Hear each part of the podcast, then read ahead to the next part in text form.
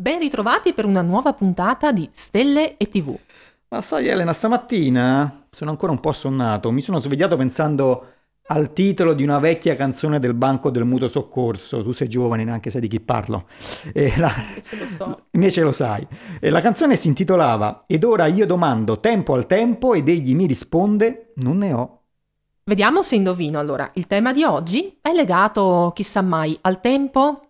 Esatto. Allora abbiamo un oceano, un oceano immenso di serie e film dai quali attingere. Per cominciare abbiamo una sigla da farvi ascoltare.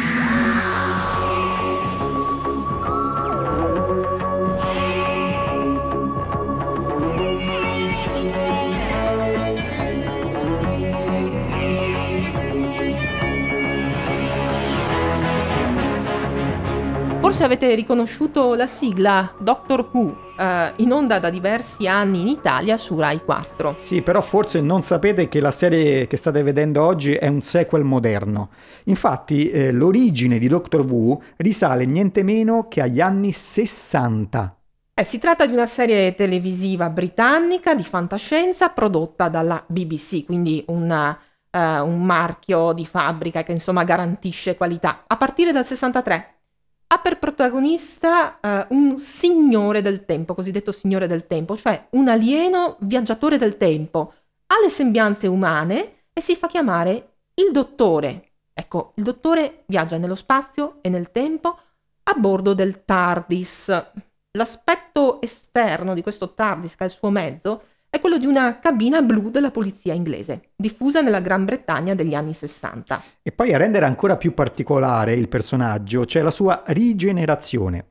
Quando è prossimo alla morte, eh, riesce a sottrarsene rigenerandosi e cambiando uh, le proprie sembianze. Risultato, periodicamente nel corso delle varie stagioni il dottore cambia aspetto, cambia anche l'attore che lo impersona eh sì, questa è una furbata più che altro per la produzione della serie, così non sono vincolati a, fare, a rinnovare eternamente il contratto allo stesso attore, lo possono cambiare. Eh sì, e poi in base ai tempi e alle mode si può modificare l'aspetto del personaggio, così abbiamo avuto un dottore anziano e saggio, uno giovane impulsivo, un altro istrionico ed eccentrico negli anni Ottanta, ricordo bene, eh, un altro ancora atletico e aitante, e novità recentissima, anche un dottore donna.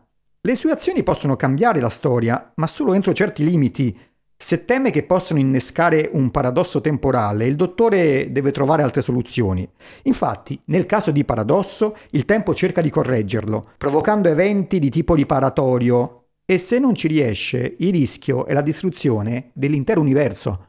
E qui c'è ancora una volta molto molto da dire su quali potrebbero essere i paradossi temporali. Per catalogarli, gli scrittori di fantascienza hanno dato fondo a tutta la loro creatività e i fisici teorici, non da meno, eh, hanno proposto varie soluzioni.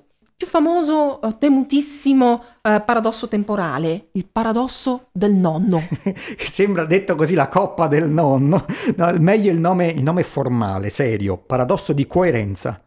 Beh, chiamatelo come volete, io lo chiamo il paradosso del nonno o della nonna come preferite. Comunque, fatto sta, immaginate di poter viaggiare nel tempo, andate indietro nel tempo, conoscete vostro nonno quando ancora era un giovanotto e doveva ancora conoscere vostra nonna. Però è un giovanotto antipatico per una serie di, di, di vicende che succedono, vi coinvolgono, insomma va a finire che lo ammazzate vostro nonno. Ecco, questo è un paradosso.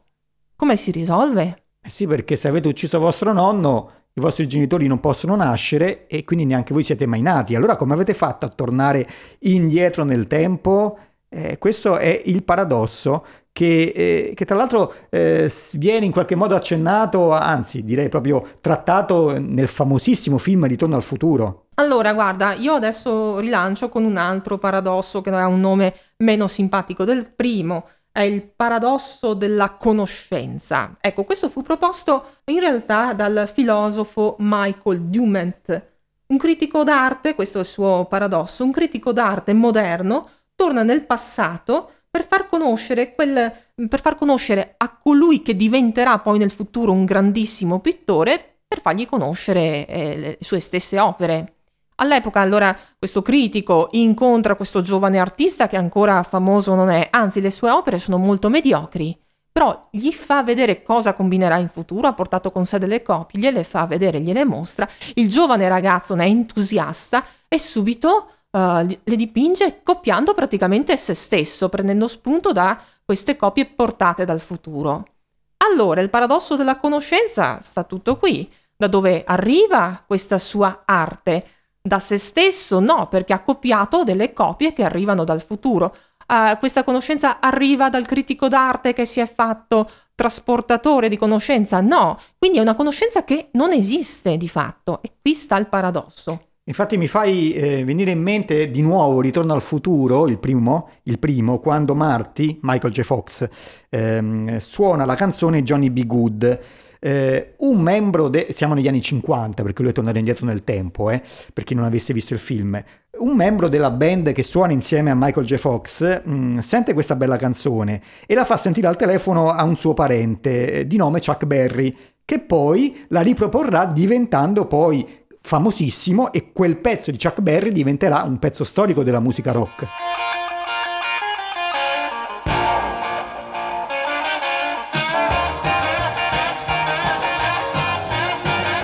Ecco, allora come ne usciamo? Eh, niente paura, scrittori e fisici teorici hanno trovato anche le possibili soluzioni. Prima possibilità, la protezione cronologica. Alcuni scienziati, tra cui anche il famosissimo Stephen Hawking, hanno affermato che il tempo sa difendersi da solo grazie a una sorta di censura cosmica. Le leggi della fisica sono tali da impedire la nascita di curve temporali chiuse, di, eh, impedisce al tempo di aggrovigliarsi, in altre parole. Ad esempio, nel paradosso del nonno che a me piace tanto, potrebbe intervenire qualche meccanismo fisico ancora ignoto che impedirebbe l'intervento del nipote nel negare l'incontro con la nonna. Insomma, se ho capito bene, in poche parole puoi fare di tutto a tuo nonno, ma alla fine lui ne esce sempre vivo e sposerà tua nonna. Esatto, proprio così. Però allora si creano altre domande. Eh, tutto sembra predestinato, non esisterebbe più il libero arbitrio, la libertà di cambiare lo stato delle cose. E poi eh, il tempo, come fa a mettere le cose a posto? Rende tuo nonno immortale, lo rende iperfortunato per cui esce sempre illeso da ogni pericolo, oppure semplicemente eh, fa fuori il nipote prima ancora che inizi il viaggio nel tempo.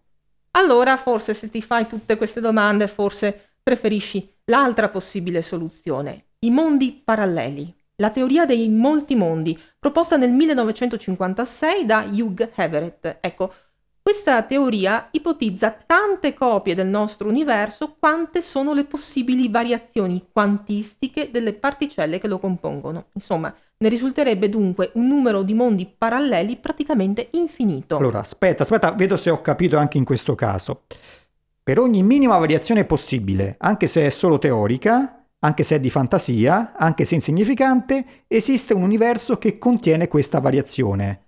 È giusto? È giusto, perché se vogliamo sempre tornare all'ipotetico paradosso del nonno, allora, usando questa soluzione, ci saranno mondi in cui il nonno si sposa con la nonna e mondi in cui questo fatto non avviene più. Quindi, in un ipotetico viaggio nel passato, se si impedisse a nostro nonno di incontrare la nonna, si approderebbe semplicemente in un mondo parallelo nel quale non siamo mai nati. Io però preferisco la teoria del tempo visto come un fiume in continuo cambiamento. La so. Se cambio qualcosa nel passato, il tempo riscrive se stesso. Nessuno se ne accorge, tranne chi ha provocato il cambiamento. Sì, nessuno se ne accorge tranne chi l'ha provocato, che poi ovviamente puntualmente sarà preso per pazzo, essendo l'unico al mondo a ricordare com'era la storia prima della sua modifica. Eh, mi sa che qui ci siamo inoltrati proprio in una via senza uscita. Eh sì, per fortuna che a salvarci indovina, viene in aiuto proprio il tempo, perché è finito. Come diceva la canzone del banco del mutuo soccorso che accennava all'inizio. E allora, tanti saluti a tutti. E a risentirci alla prossima puntata di Stelle TV. Meccanismo fatto di croci, coi tuoi fantocci attaccati che dai tuoi raggi girano coi tuoi